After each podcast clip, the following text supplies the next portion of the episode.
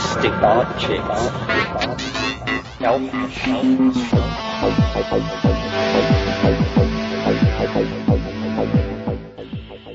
Greetings from Cyberdelic Space. This is Lorenzo, and I'm your host here in the Psychedelic Salon. And your additional hosts, if I may call them that, are the following saloners who sent in donations to help with the expenses here in the salon. And uh, these fine people are Maximilian H., Nexus 112, who, uh, by the way, did uh, some of the editing on podcast 210, Daniel W., Patrick R., and Deb A. And I want you all to know how much I really appreciate your help in paying the hosting and other expenses associated with these podcasts. So Daniel, Patrick, Deb, Maximilian, and Nexus 112, thank you one and all. I sincerely appreciate your help. Now, how to go about introducing today's talk. Well, first of all, today it's all Lorenzo, all the way down, as it's uh, said about turtles, if you get my obscure reference. What I'm going to do today is to play another chapter from my novel, The Genesis Generation. As you probably know, back in June of last year, I played chapter one here in my podcast number 186, just to uh, give you a little feel for the book. However, over the past month or so, I've heard from quite a few people who say that they intend to buy a copy once they get a little ahead cash-wise. And while I've tried to keep the price down to help out a bit, I do realize that uh, for way too many of our fellow saloners, uh, they simply don't have the $12 right now. And uh, I certainly understand that since I've been there myself more than once. But as much as I'd like to just give my book away, I realize that most people who get something for nothing assume that uh, what they're receiving isn't worth very much. So that's one reason to not just put it in the public domain. But the more important reason, uh, at least for me, is that I'll be using the money it generates to uh, take a big trip that I wanted to make for a long time now. And it includes a trip to the UK, where I hope to meet some of our fellow saloners, along with Bruce Damer, who will also be there at the same time I'm planning on visiting. I realized that I should have emailed the Dope Fiend and others to set this up first, but you know how I try to avoid email. So, uh, hey, Dope Fiend, I apologize for letting you know this way, but if you or any of the others in the Dope Tribe can find a place for us all to get together, well, uh, Bruce Damer and I would like to uh, carry on with the tradition that uh, KMO and Neil Kramer have begun by taking our show on the road. And if we can find a place uh, to get a group of people together, uh, one that doesn't cost anything, then we won't even have to pass the hat to cover those expenses. In other words, uh, Bruce and I would like to facilitate a salon in London, either around uh, the 17th or 18th of July, uh, and that's uh, 2010 in case you're hearing this in some time warped future. And uh, keep in mind now that the main purpose of these kind of get-togethers is to help you find a few more of the others. In fact, that's the whole point. You know, getting together in small groups and uh, kicking these ideas around a bit. And I hear that several of our fellow saloners have begun getting together once in a while and uh, discussing something that Terence McKenna just said or what new podcasts they've been listening to, along with a whole range of other interesting topics. And what I expect will eventually come about is to uh, hook several of these local salons together with a Skype conference call or something and essentially hold our own psychedelic conferences without the expense of leaving our own homes. So uh, if you or one of your friends uh, has the tech chops to set something like this up, I'd be happy to promote it and uh, to participate in it. I'm sure that we could uh, line up some guest speakers who are experts in various areas who would speak at one salon while being broadcast to the others. It's a somewhat ambitious project, but uh, certainly within the realm of possibility you know, information wants to be free, and uh, the more ways we can come up with to distribute information about what it means to be a psychedelic thinker, the better. And by the way, uh, you may want to go back to last week's podcast and re-listen to Terence's definition of the word psychedelic. I think you'll find that most certainly you are already a psychedelic thinker. Now it's time to uh, begin making more and more connections with others like you and me. But before I get too carried away here, uh, I'd better first introduce and uh, play today's talk. And uh, as you already know, it's uh, not a talk exactly, but it's my reading of chapter 13 of the Genesis generation.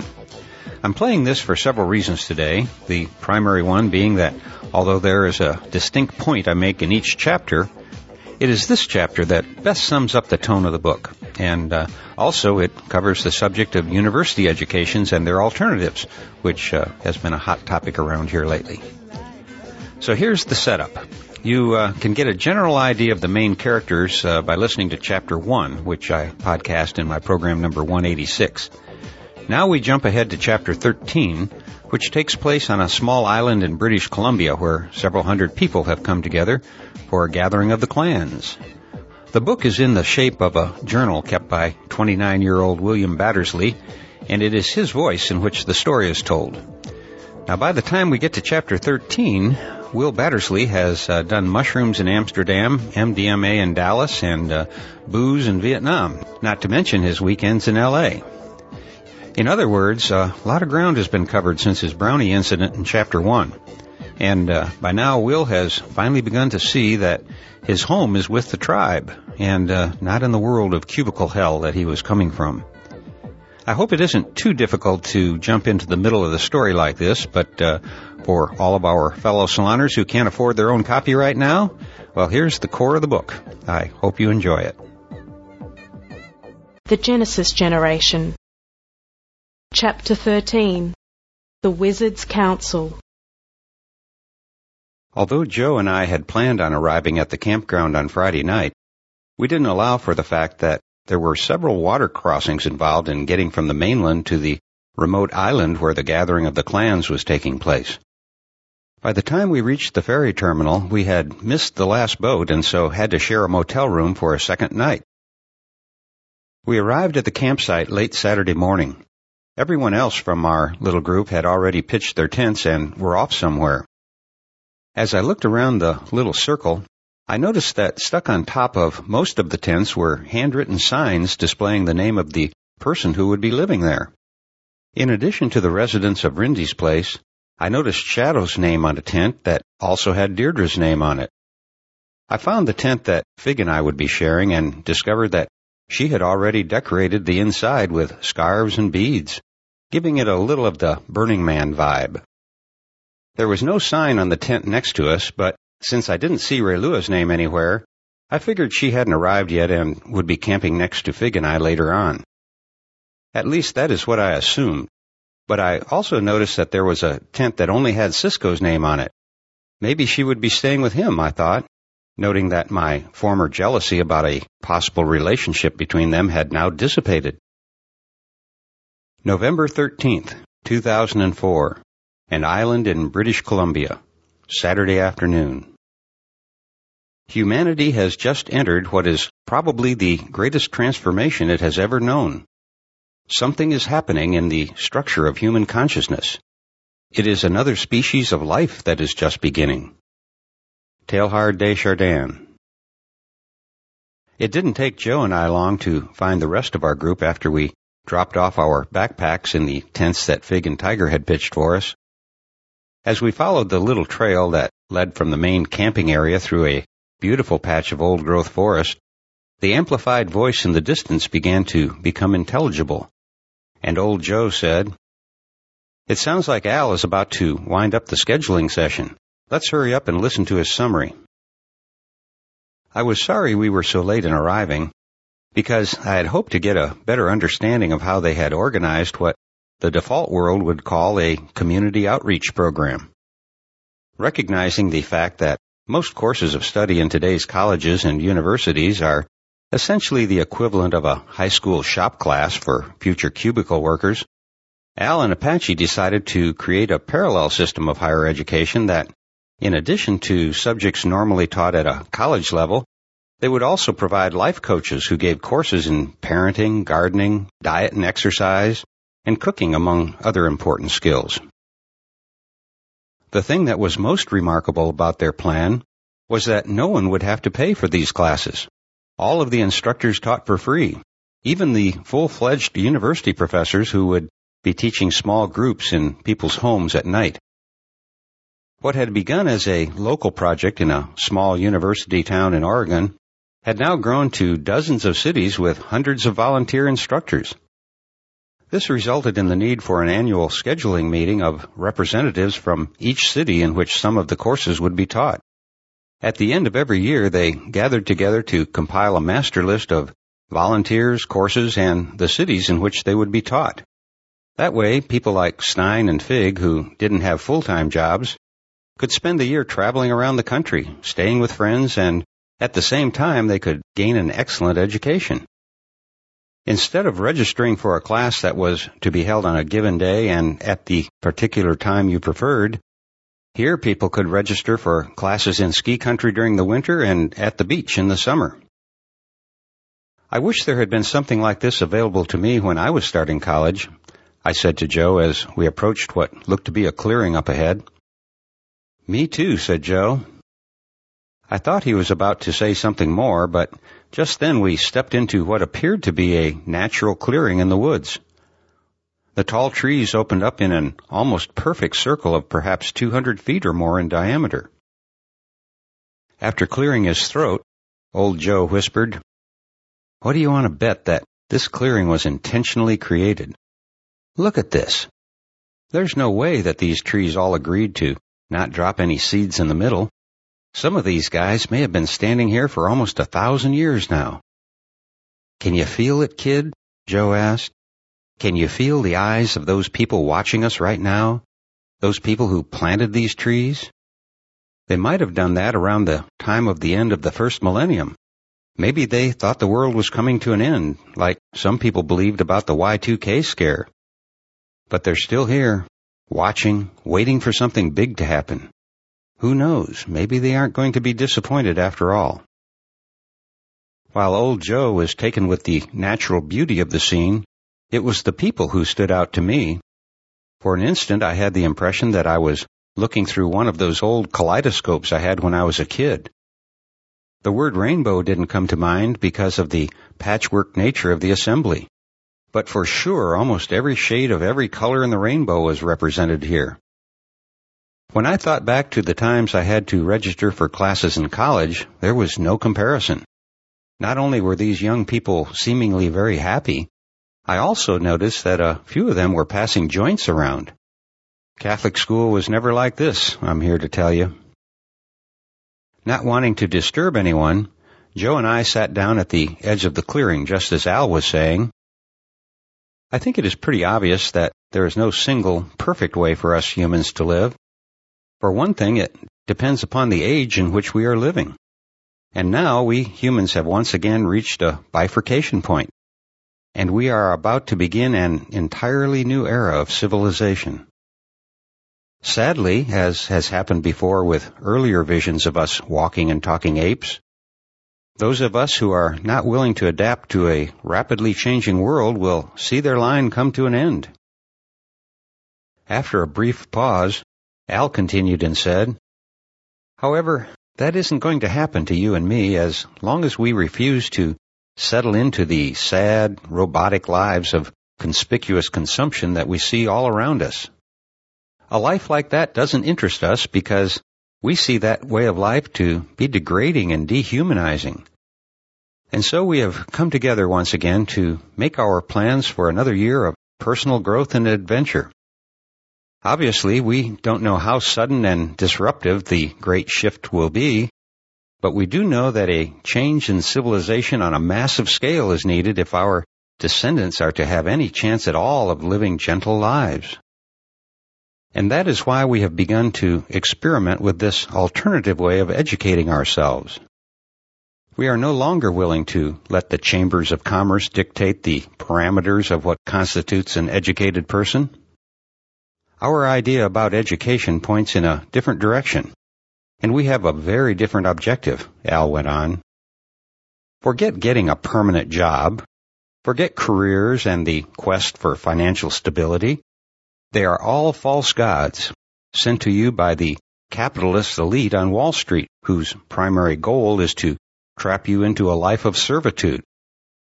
Granted, those who choose our way of living won't be driving the latest gas guzzling automobile or living in a mansion, but it is possible for you to live a comfortable and joyful life largely outside of the system, without ever crossing any line that would cause you a problem. Instead of going into debt to get a college degree that is primarily a ticket to permanent credit card and mortgage debt, it is time to relearn the basics like growing some of our own food and building energy efficient houses that are completely off the grid. Worst case scenarios for the decades ahead speak of today's societies undergoing a process of steady degeneration, which will most likely also be punctuated by natural and man-made disasters. If we are lucky, society won't completely disintegrate, but will gradually transition into a new culture, one that is more at peace with the earth and with our neighbors. And so I applaud each and every one of you who are here today for being self-aware enough to recognize that, as the old song says, the times they are a-changin'. And we should also keep in our thoughts the countless others who are not as fortunate as we are to be here today, but who are as deeply devoted to this mission as we are. In Dune, Duke Atreides said, Without change, something sleeps inside us and seldom awakens. The sleeper must awaken. Well, my dear friends, change is in the air once again. And if we do our jobs right, this time we are going to wake up a lot of sleepers. With that, a big roar went up from the crowd as Al did his best to shout above the din. I'll see you all again tonight. Don't forget, we begin promptly at 10. As we made our way through the crowd to where we had seen Fig and Tiger sitting, Joe groused, these guys get a little too melodramatic for me, kid. How about you? Before I could think of an answer, I heard what I thought to be Stein's voice coming from behind me and saying, Aren't you guys even going to say hello? Turning around, Joe and I were greeted with a sight right from the playa at Burning Man.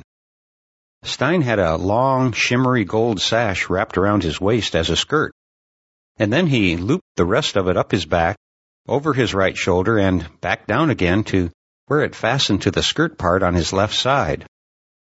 To me, it looked like a big out of place suspender holding up a golden diaper, but it was his hat that really got my attention.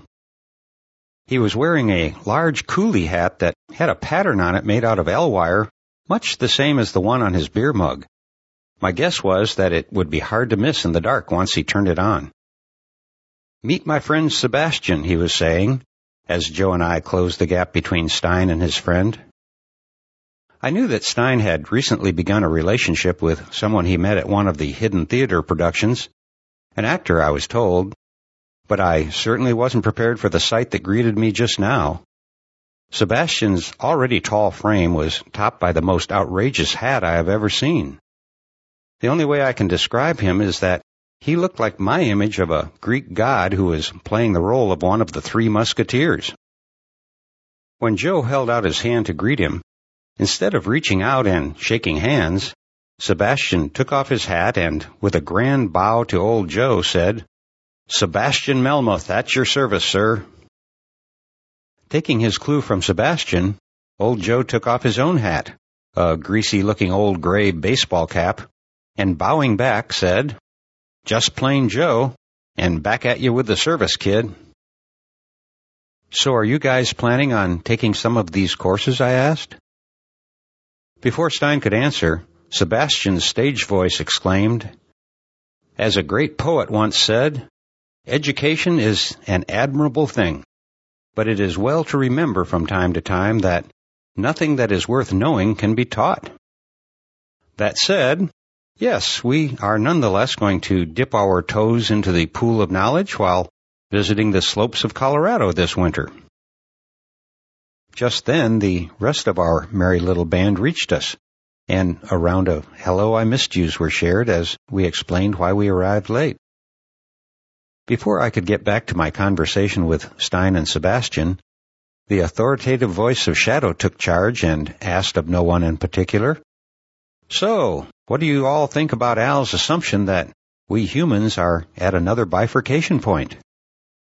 What does that mean? I asked. Bifurcation point. In simplest terms, Shadow said, it means that our species is splitting into two parts, just as we have done several times before. But like the most recent changes in the way we classify humans, it doesn't always require a change in physiology. Of course, while Al may only be using the term metaphorically, it could be argued that when a large group of humans, like the worldwide dance community today, will no longer mate with others who don't share their earth-friendly, non-fast food diets, then it could be argued that even from a scientific standpoint, this is a new species of humans. You know, he went on, it wasn't until I reread DeLanda that it became clear to me that at a tipping point like the one we're approaching now, it only takes a change in degree of intensity of just a single parameter to cause a system to switch from one attractor to another. I think it is really possible, in the strictest scientific sense, to induce a bifurcation of our species in the very near future. So how do we do that? asked Deirdre. By just keeping on doing what we've been doing all along, answered Shadow. Every time we gather together in a medicine circle or to dance, we pump more positive energy into the human holon. We already number in the many millions now, and soon our 100th butterfly will join us. Of that I am sure. I still couldn't quite understand what they thought they were doing, and asked, So how do you decide what to split into? We don't decide, William, said Shadow. It's a singularity, the mathematicians would say, or an event horizon to the physicists. In other words, by definition it is fruitless to speculate about what is on the other side of a singularity, and that is largely the case with the change that must take place across our species as a whole if we are to have any chance at all of surviving for another 10,000 years. So what can we do about it? I rather plaintively asked. This doesn't sound like something to be happy about to me. Give it some time and let it sink in, lad, Shadow laughed. Once you've had more experience as a psychonaut, a lot of these things are going to become brilliantly clear to you. But first, let's go have some lunch. And with that, we all headed back to camp. So tell me again what this parameter is that can be used to raise the intensity, I asked Fig as we lagged behind the rest of the group. The tribe, she answered without any hesitation. The worldwide psychedelic community. We're only now just coming to realize how many of us there are. As Dr. German, who was one of my professors in college once said, if the ears of all the people in the nation who had ingested illicit substances in the past six months were to turn bright green for one whole week, the nation would be amazed. What he is saying is that you already know more than one person who is using or has at some time used psychedelics. And for sure you know many people who smoke grass. And once we are all connected in some way, everything will change almost overnight. When we caught up with the others, I overheard Sebastian saying to someone who was walking between him and Stein, As Emerson once said, we are not minors and invalids in a protected corner, not cossards fleeing before a revolution, but guides, redeemers, and benefactors, advancing on chaos in the dark. And I thought to myself, yes, now there's an image of the adventure lying before us that I can hold on to. Maybe there really is a way to have some fun on this journey. November 13th, 2004. An island in British Columbia. Saturday night. The generation you belong to is of key importance. Timothy Leary. We gathered on a bowl-shaped hillside, a natural amphitheater of sorts. I tried to take a rough count of the people as they brought their blankets and pillows to sit on, but I gave up when I realized that our gathering numbered well over 300. A large fire in the center of the stage area up front had already burned down to a soft amber glow, with little flames leaping here and there from the fresh logs that were thrown on during the course of the evening. Fig and I were sharing a blanket with Deirdre and Shadow, who was giving us the latest news about Raylua. Since there's no connectivity out here, I sent Q to town to try and track her down. Q's here? I exclaimed, looking forward to getting to know him a little better now that I felt more like I was one of them, whatever that meant. Of course, said Shadow. How else do you think we'd get all this news back to the old world? There are a lot of secure ways to do that without traveling, I boasted, but it'll be fun to see him anyway. There's only one secure way to communicate, period, returned Shadow. Even with the best tech on the planet, and believe me, we've got it, but even as highly sophisticated as we are, there are others who will eventually be able to crack our codes. So for some messages, ones that might affect someone's freedom, we only pass them face to face and in secure spaces. You know, Shadow, I said, finally gaining a little more self-confidence when I was around him, you tell me that you aren't breaking any laws and that you have no plans to disrupt anything, but why all the secrecy then? You still haven't figured it out yet, have you? began Shadow. It should behoove us all to take the words of the Empire's leaders at face value. They have declared what they call a war on drugs. Of course, that's a lie on its face because they aren't putting drugs into prison cages, they're putting people in them. This is no war on drugs, William. This is a war on consciousness, as Richard Glen Boire says. It's a war on people who aren't satisfied with the status quo. It is a war on the very people that we are going to need to get us humans out of this mess we've created for ourselves.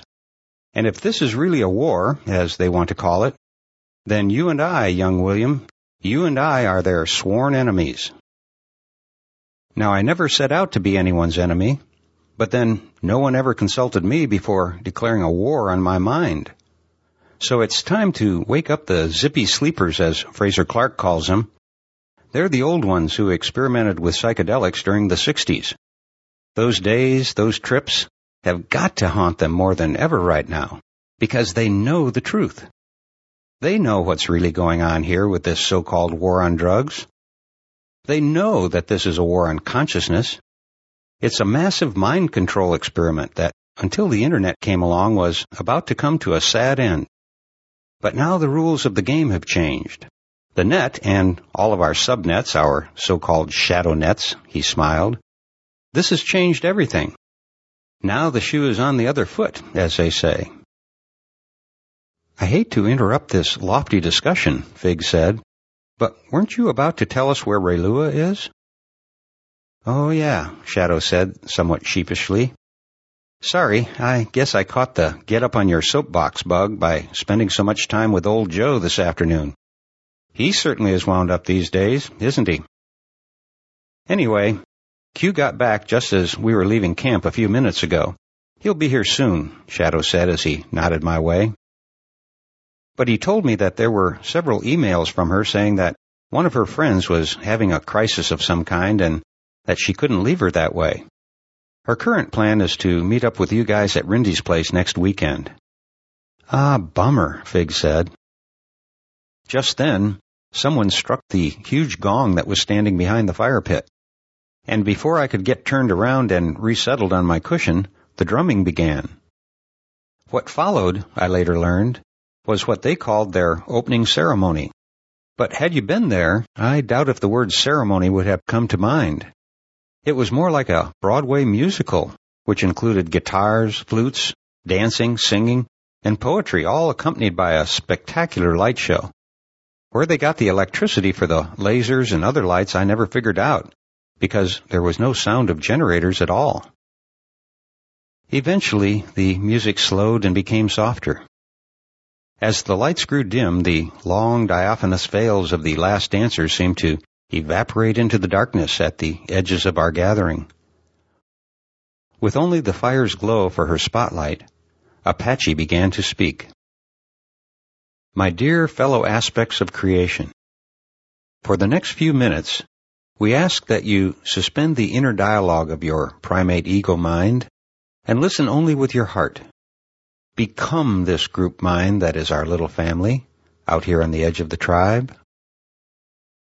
We come here tonight to take stock, to take an inventory of where we are and of who we are.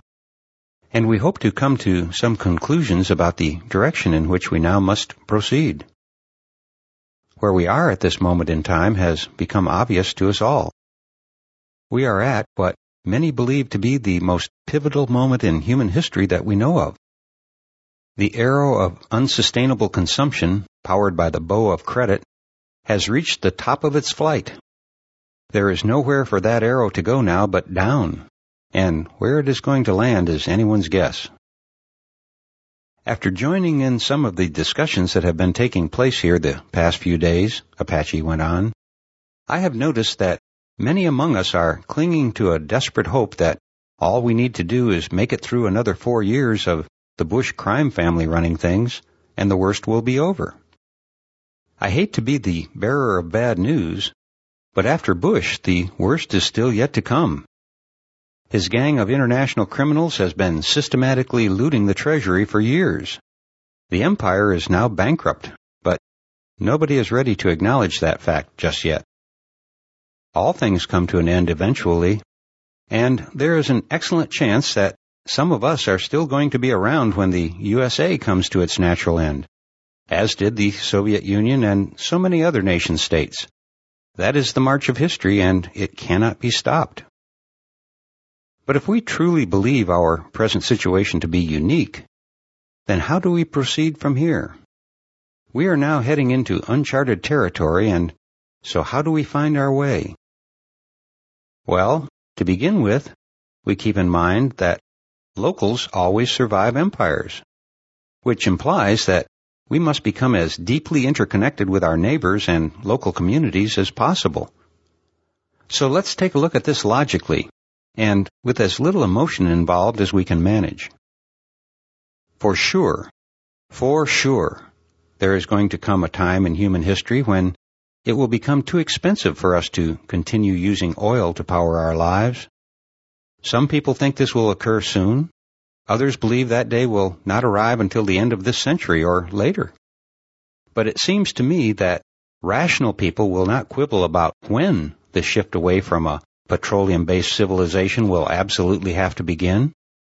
It seems to me that rational people, knowing that there is even the slightest chance that when the seventh generation of our descendants is born, they will find themselves living in a world without oil, then right now, today, we should begin to do whatever it is we can with whatever it is we have to ensure that our descendants don't just survive. No, we want more for them than that. We want the generations that come after us to thrive. A thousand years from now, humans will most likely still be walking the earth, as we have done for over a million years already. Some of those future humans will have genetic links to us. However, our names and our deeds will have long since faded from living memory. Yet, that does not mean that we will be forgotten. For those future humans, those future reincarnations, will look back to the age that is just now beginning, and they will remember you. They will remember you not by name, but as having been part of a new generation of humans. They will remember you as one of the people who helped to build a civilization that should last for yet another thousand years. And those people of the future will be alive because they had at least one ancestor, maybe you, who was part of what their historians will call the Genesis generation. This generation isn't bounded by the age of its members. That isn't how it is defined. Members of the Genesis generation distinguish themselves by the way they think and the way they live. It is a state of mind, not a state of body. We are the people who are preparing the land for whatever comes next. A new foundation for a new civilization. And that is precisely what we are all about. You and I are the Genesis generation. However, before I say more, I would first like to bring up our lawyer friend Tiger, and she will share with you a few things that you might want to think about regarding your dealings with the Empire now that it is on its final downhill run. Then, a female voice coming from the darkness behind the fire pit said, Thank you, Apache. And Tiger walked to the other side of the fire and began. Like it or not, it behooves us all to pay close attention to the American Empire right now, if for no other reason than to simply stay out of its way. Unfortunately, at the present time, it isn't very practical to be completely detached from any of our governments, even outside the states, because without us realizing what was happening, they have gained control over our food supplies, along with a host of other niceties. And so, like it or not, even the most dedicated among us cannot yet completely detach from the system just now. As we all know, for several generations now, the word was that without a college education, you would never get anywhere. But if you do get that little piece of paper, we are told, it will be your ticket to riches. The truth of the matter, however, is something far different. Because your diploma isn't the only thing a college education will bring. It also comes with a massive amount of personal debt. So you can't simply go to college and learn something you are interested in. No, instead, most people begin a particular field of study for the potential it may hold for getting the high paying job that they will need to pay off their college loans. Seldom do I hear of students choosing a field of study because it is their passion. So it doesn't take a rocket scientist to understand that this is nothing more than a kinder, gentler form of indentured servitude. We are raising our children to become serfs and that, my dear friends, is why we have spent the last several days working out a curriculum for what I like to think of as a traveling tribal university, where students can take only the courses that interest them, and the tuition is free. Our students won't end up with a little piece of paper that, in reality, is their ticket to cubicle hell. However, they will gain an excellent education and thus become better people for having satisfied their intellectual appetites. By not becoming too deeply entangled in the system, we will be better able to evolve ways of living that will free our grandchildren from the oppressive yoke of a national debt so massive that in fact it can never be repaid. By keeping our taxable incomes as small as possible, we can significantly reduce our contributions to the American war machine. Today, over half of all the taxes we pay in the States go to supporting military misadventures around the world.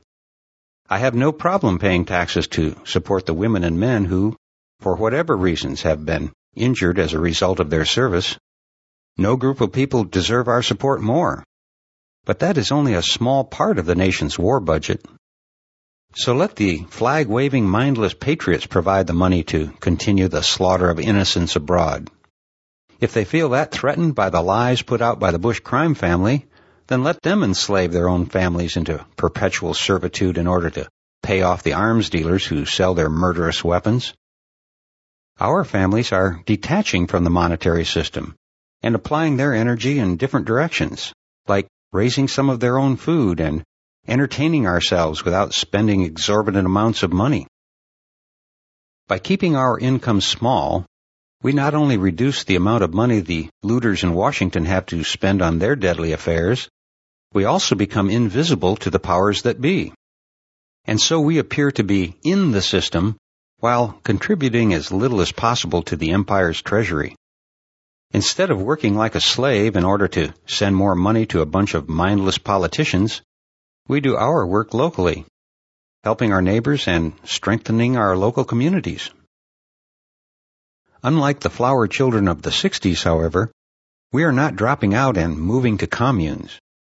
No, our role is to stay in place physically, but to remove ourselves from the system as much as possible. And by not agitating for political change, we in truth pose no threat to the currently established order. Our mission is to change the culture, and then the politicians will adjust accordingly. You see, there really are no leaders left in the world of politics. All we have is front followers who base their decisions only on the latest polls. As you already know, it is the system itself that must be changed. Merely exchanging one politician for another, no matter how promising she or he may seem, is nothing more than rearranging the deck chairs on the Titanic. And so the time has now come for us to also remove our minds from the system. And that means doing no more than what we agree to do when we take a job to earn what money we need to survive. If you agree to work for 40 hours a week, then give them no more. Since we aren't looking to build a career or get rich, giving your employer your overtime hours for free gets you nothing. Unlike that insidious John Galt, I am advocating that we the people go on strike and remove our minds from the system of servitude. For we are fully aware that it isn't the handful of CEOs who are the producers. No, in fact, they are the looters now. It is time to keep our best ideas to ourselves, here in our own community. No longer are we willing to lend our minds to the vast corporate empires whose only objective is to accumulate ever more wealth. It is time for consciousness itself to go on strike. Tiger's rousing ending brought an unexpected cheer from us all as she began to make her way to a spot on the hillside where old Joe was sitting. It was then that Fig leaned over to me and whispered, I'm glad you are cheering, Will. I hope that means you have come to a decision about what to do next. Her comment stopped me in my tracks, because until that moment I didn't realize that there was no turning back for me anymore. And I realized that these people, most of whom I hadn't even met, had now become my new family. Even though my trial for smuggling drugs into the country was still a few days away, I knew in my heart that no matter what happened on Wednesday, I was finished with corporate America. Without consciously making a decision, I had come to the point where I could no longer participate in blindly consuming everything that struck my fancy. I don't know if it was my participation in several medicine circles or if it was simply by spending so much time with these incredible people that caused this shift in my mind. But that no longer mattered to me. At last I understood what Raylua means when she said, once you discover the tribe, you also discover that your home isn't a particular location on Earth. It is the entire planet. You finally grok the fact that you aren't simply a detached individual moving around the world, but that you are an integral part of the fabric of life that covers Mother Earth like a blanket. And as those thoughts flooded my mind, I could sense Raylua's spirit among us. How I wish that she was here tonight for me to talk with. My reverie was broken when Apache began to speak once again. It is therefore imperative that our community continue to grow and join together with other people such as us so as to collectively create a critical mass of Gaian consciousness. A great moment of decision is breathing down our collective human necks right now, for it is becoming obvious to even the most lumpen among us that we simply cannot continue living as we have been for the past 100 years. Some people are saying that the global conflicts we are now experiencing are indications of a clash of civilizations. I don't see it quite that way. It seems to me that we are actually in the early stages of a conflict between two great ages. This is a battle that is taking place in our collective human consciousness. It is a battle between a mentality that belongs in the Middle Ages and another mentality that is appropriate for the 21st century. What we are actually witnessing is a clash between civilization itself and the type of primitive, barbaric behavior that has characterized so much of humanity until now. The age of Pisces is ending, and Aquarius has begun to rise. What we are witnessing today, my dear friends, is most definitely not a clash of civilizations, because by definition, civilized people do not clash. With that, Apache paused for a moment and asked, Does anyone have something they would like to add before I go on? I do, spoke up Stein. He and Sebastian were sitting in the front row, just to the left of the fire pit. The overcast sky effectively blocked any chance of moonlight, which made it difficult to see him until he stood up and took a step or two to be closer to the glow of the flames that were now shooting up from a big log that Al threw on the fire a few minutes ago. If the worst does happen, Stein began, and a great Malthusian correction does take place, then the people who survive to repopulate this planet are going to be those of us, or our descendants, who truly care about the earth and about one another. But for sure, those looters who are so misusing the world right now aren't going to be around to rebuild. That much I'm sure of. The lad is right, I believe, yelled Shadow from just behind me. I hadn't expected him to speak up just then, and, startled, I gave out an unintelligible shout of some kind. Once again, the laugh was on me. But my unintended little outburst was just what it took to break the heavy mood that had begun to descend upon us. I didn't mean to scare you, William, said Shadow in a tone that actually sounded as if he was concerned about my well-being. So I guess I'd better stand up and request the floor. He continued to several hoots and jeers from people I again realized had become my family. Standing just behind Fig and me, Shadow went on, I only wanted to point out how much I agree with both Stein and Apache.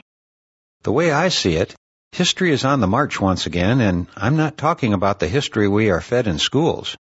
Those school book histories were all written by the winners. If you look at those books objectively, you will notice that they are mainly stories about rich and powerful people trying to expand and preserve their wealth. There have been many attempts by we the people to wrest control from the rich and powerful, and most often they came in the form of revolutions, generally violent revolutions. But what has all of that bloodshed gained us? Not very much, I think you'll agree. No, violence and revolution are not the correct tools for this age we are entering. Evolution is the name of the new game, the conscious evolution of our own selves. This in turn will propel the evolution of human culture as a whole. And once human culture reaches its next plateau, the political changes will follow. As Apache just said, we are finally experiencing the end of the medieval feudal system. And so we must be clear about the fact that it is an entirely new way of living that we are about. Getting distracted by the carnival of political action is something we must carefully guard against. Now I'm not talking about things like working for the release of men like Mumia Abu Jamal and other political prisoners. It is politics itself that I am talking about. While there is nothing wrong with spending a small amount of your time on a political cause or working for a particular candidate, it is important to keep in mind that all political activities right now are rearguard actions at best. The main event, the place where we should be investing the majority of our time, is in learning how to touch Mother Earth ever more lightly and once again live sensibly. What we need is a new breed of human. After the cat calls about my unintentional shout, I expected to hear a loud round of applause for Shadow's little speech. But as he sat down, he was greeted only by silence. It was at that moment when it finally dawned on me that this gathering was far more than just another excuse to party all night with some friends you haven't seen for a long time. What I was witnessing, here on this little island in the Pacific Northwest, was nothing short of the conscious evolution of a new kind of human being. These people were not only fun-loving free spirits, they were also hard-working, dedicated individuals whose mission in life is to prepare places where the children of their great great grandchildren can live peaceful, joyous lives. I agree with you, Shadow, Apache was saying, except about the new breed part. Then, as if she had been reading my mind, she went on, You see, we are not actually a new breed of human, because we have always been here, living quietly just beneath the gaze of the average eye. We are the original human line, Homo divinus is what Lorenzo calls us, and we will be here for many generations yet to come. Empires merely wash over us, for we are the children of the children of Atlantis, and we have come back to Earth at this particular moment in time to once again become the catalyst for yet another major shift in the way people think about life, all life. Millions upon millions of old souls have come back to Earth just now to help start yet another turn of the cosmic wheel. We have returned to lay the foundation for the earthly paradise that is now technically within our grasp and awaits only an overall change in the way people think. It really is as simple as that, changing the way we think about how we best fit into the fabric of life on this little planet. As simple as changing one's mind is, however, it is seldom easy. Often it takes a major tragedy or illness or some such thing to trigger the need to change the way one thinks. Fortunately, we have our sacred medicines to serve us. And so for most of us, we have been able to change our worldview without having to first experience a major trauma.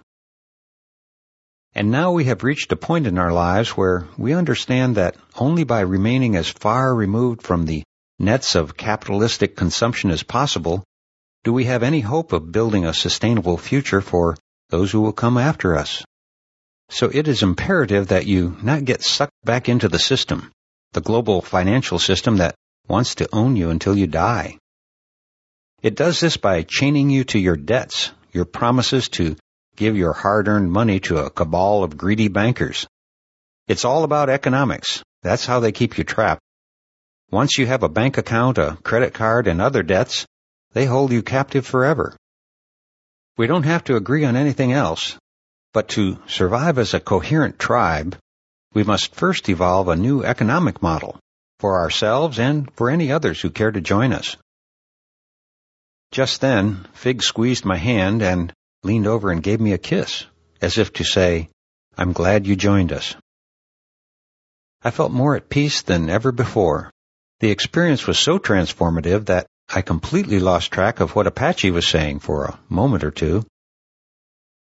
When I returned to the present, I heard her say, It is an historical fact that colonies that were tightly controlled by a remote political administration were the ones to most quickly form their own unique identities. The more outside control that is imposed on people, the easier it becomes for a new culture to spring up among them. For some reason, social creativity seems to thrive on pressure. So let's be thankful that the fascists in Washington have decimated the Bill of Rights, because they are applying so much pressure that it is going to make our mission to change mainstream culture significantly easier. Just then, a voice from the darkness off to my right and a little higher up the hill shouted, So what's the plan? Even in the dim light from the fire, I could see a smile cross Apache's face as she said, Many of us have been given the gift of directly and deeply experiencing the divine spirit that animates our bodies. This is what some of you so cavalierly call your moments of being a goddess or god. When it comes, the freedom and sense of power we experience is awesome, beyond words. Yet, when this same spirit of ours is concentrated in a human form, we discover that it often takes almost all of our energy just to perform the minimum daily tasks required to keep our bodies alive. Perhaps this is where our lesson lies. For while our disembodied spirit seems all powerful, it really isn't. And so for me, the plan then is to get some help. Because to accomplish any of the tasks that I see with my cosmic vision, I realize that I must first join with other like-minded awarenesses if I am to have any hope at all of fulfilling my destiny. So, to answer your question more directly, I would say that the plan, as the great bard McKenna often said, the plan is to find the others. It is as simple as that. For you see, Apache concluded, we are the living heirs of countless centuries of human spiritual evolution. And now the time has arrived for us to declare ourselves free from the foolish attempts to make laws declaring nature's own plants to be illegal. How dare they? How dare they attempt to enslave our minds with their sick morality? How dare they? But we will have no more of it. No more of their attempted tyranny over our minds. And so we declare ourselves to be free from the politics of control. We hereby declare ourselves to be free of their inhuman religions. We hereby declare ourselves to be free from the jackboots of empire, free of their inhuman attempt to turn honest, hard-working people into mindless consumers in an unsustainable society. We reject your ways, you sad old empire, and we reject your mindless attack on our Mother Earth. Aho! In unison, several hundred voices thundered, Aho! And the gathering came to what I felt was a rather abrupt end. Before I could comment on this fact, Shadow said to no one in particular, We may be outcasts, but we are the outcasts who will ultimately reweave the tapestry of human consciousness into the beautiful design it once was. After gathering up our blankets and pillows, we were joined by Stein and Sebastian as we headed back to camp to prepare for a night of dancing under what had now become a starry sky. And I said, I have to admit that I'm kind of disappointed that Apache didn't lay out some kind of a plan for us. I thought she was going to tell everyone where to move and what to do. Granted, her words did inspire me to become more aware of how I'm living my life, but I was hoping for some kind of a master plan to take over the world. Shadow laughed and said, Then I'd say she did her job perfectly tonight, young William. You see, the great work we are about begins and ends with ourselves. We aren't out to change the world, only to change ourselves.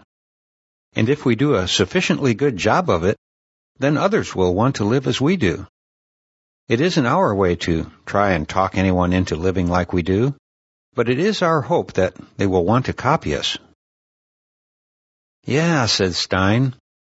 While the default world is worried about full employment, we are into full enjoyment.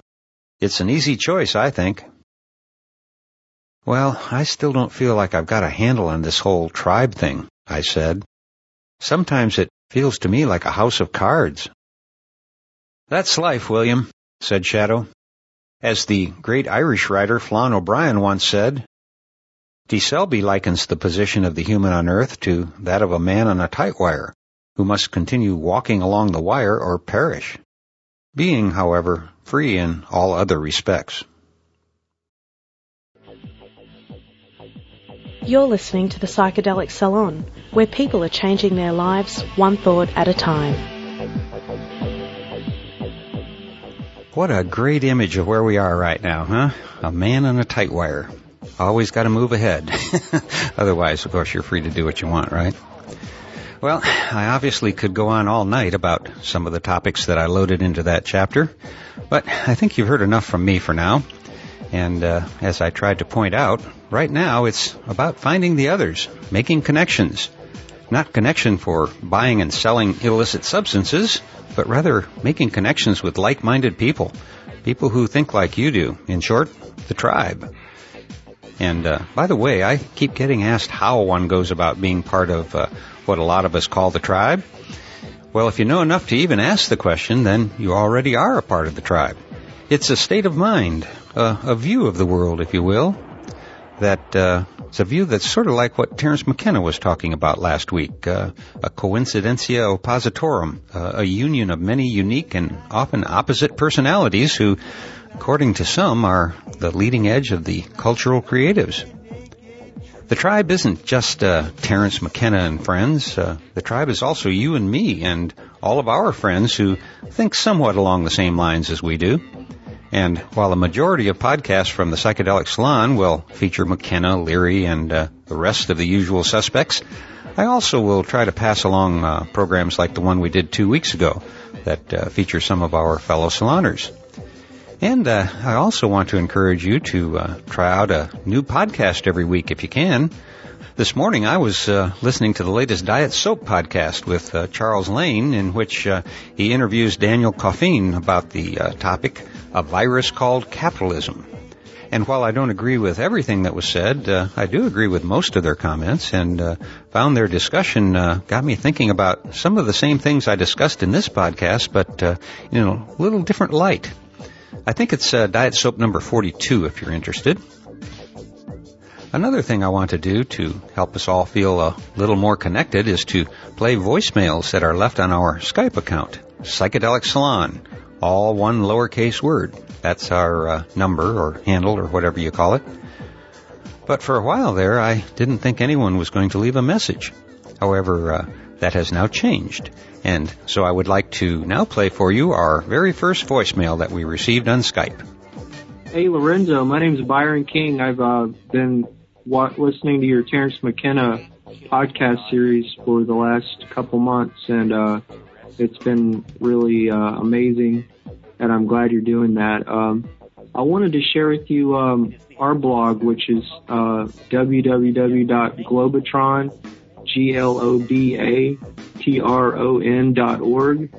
Um, we um, we've gotten a lot of inspiration from your work, and I just looked at your personal blog, and we're honestly like blogging almost about the same stuff. I just found it really odd, and I wanted to share that with you. So, um, thanks, Lorenzo, and I just want to say hi. Uh, I also have um, my art site, byronking.com forward slash art, if you get bored or whatever. But um, just keep up the good work, and I love this voicemail uh, feature. It's really awesome. Take care. Cheers. Well, thanks a lot for the greeting, Brian. And uh, since you gave your website address uh, that uses your full name, I'm uh, assuming that uh, you don't have a problem with me uh, playing the message. And hopefully we'll get some more voicemails, uh, perhaps some that deal with a recent podcast or even with another podcast that you'd like to recommend or plug. And uh, another uh, fellow saloner, uh, Tyler Smith, along with his brother Carl, at least I assume it's Carl is your name, uh, put together a little musical piece using uh, quotes from Terence McKenna and others. And uh, while you can check out their work at uh, I thought it'd be nice to end today's podcast by playing the Smith Brothers creation, which I'll do in just a moment. And so I'll close today's podcast by mentioning that uh, this particular podcast today from the Psychedelic Salon is fully copyrighted, as uh, I still need to sell a few more copies of my book to pay for my big trip this summer. So if you would like to hear the entire 11 hours of me reading the Genesis Generation, you can avail yourself of that opportunity by buying a complete copy at genesisgeneration.us.us but only do so if you are really interested in listening to the entire story, because uh, with this podcast today, you now have the core of the ideas I present in that book. And now, until next time, this is Lorenzo signing off from Cyberdelic Space. Be well, my friends.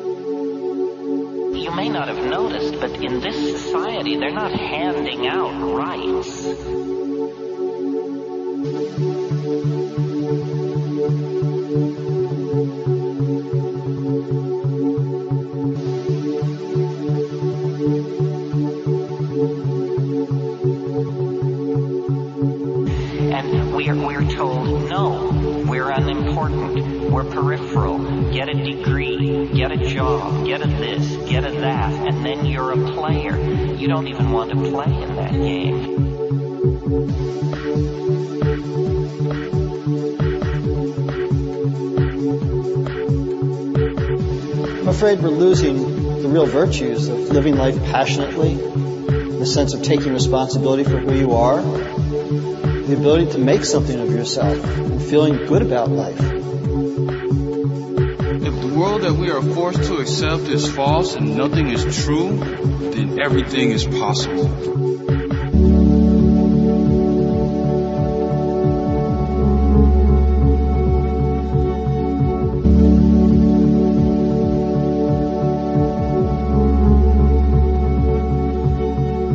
Our planet is facing the greatest problems it's ever faced. Ever.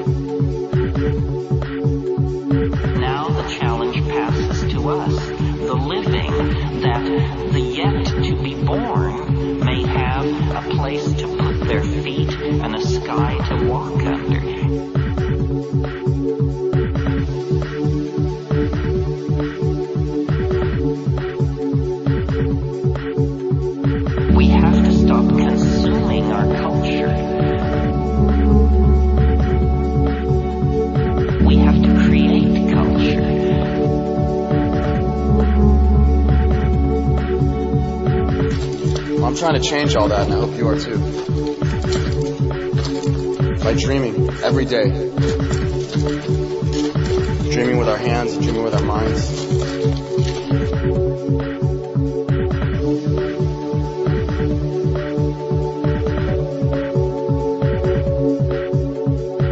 So whatever you do, don't be bored.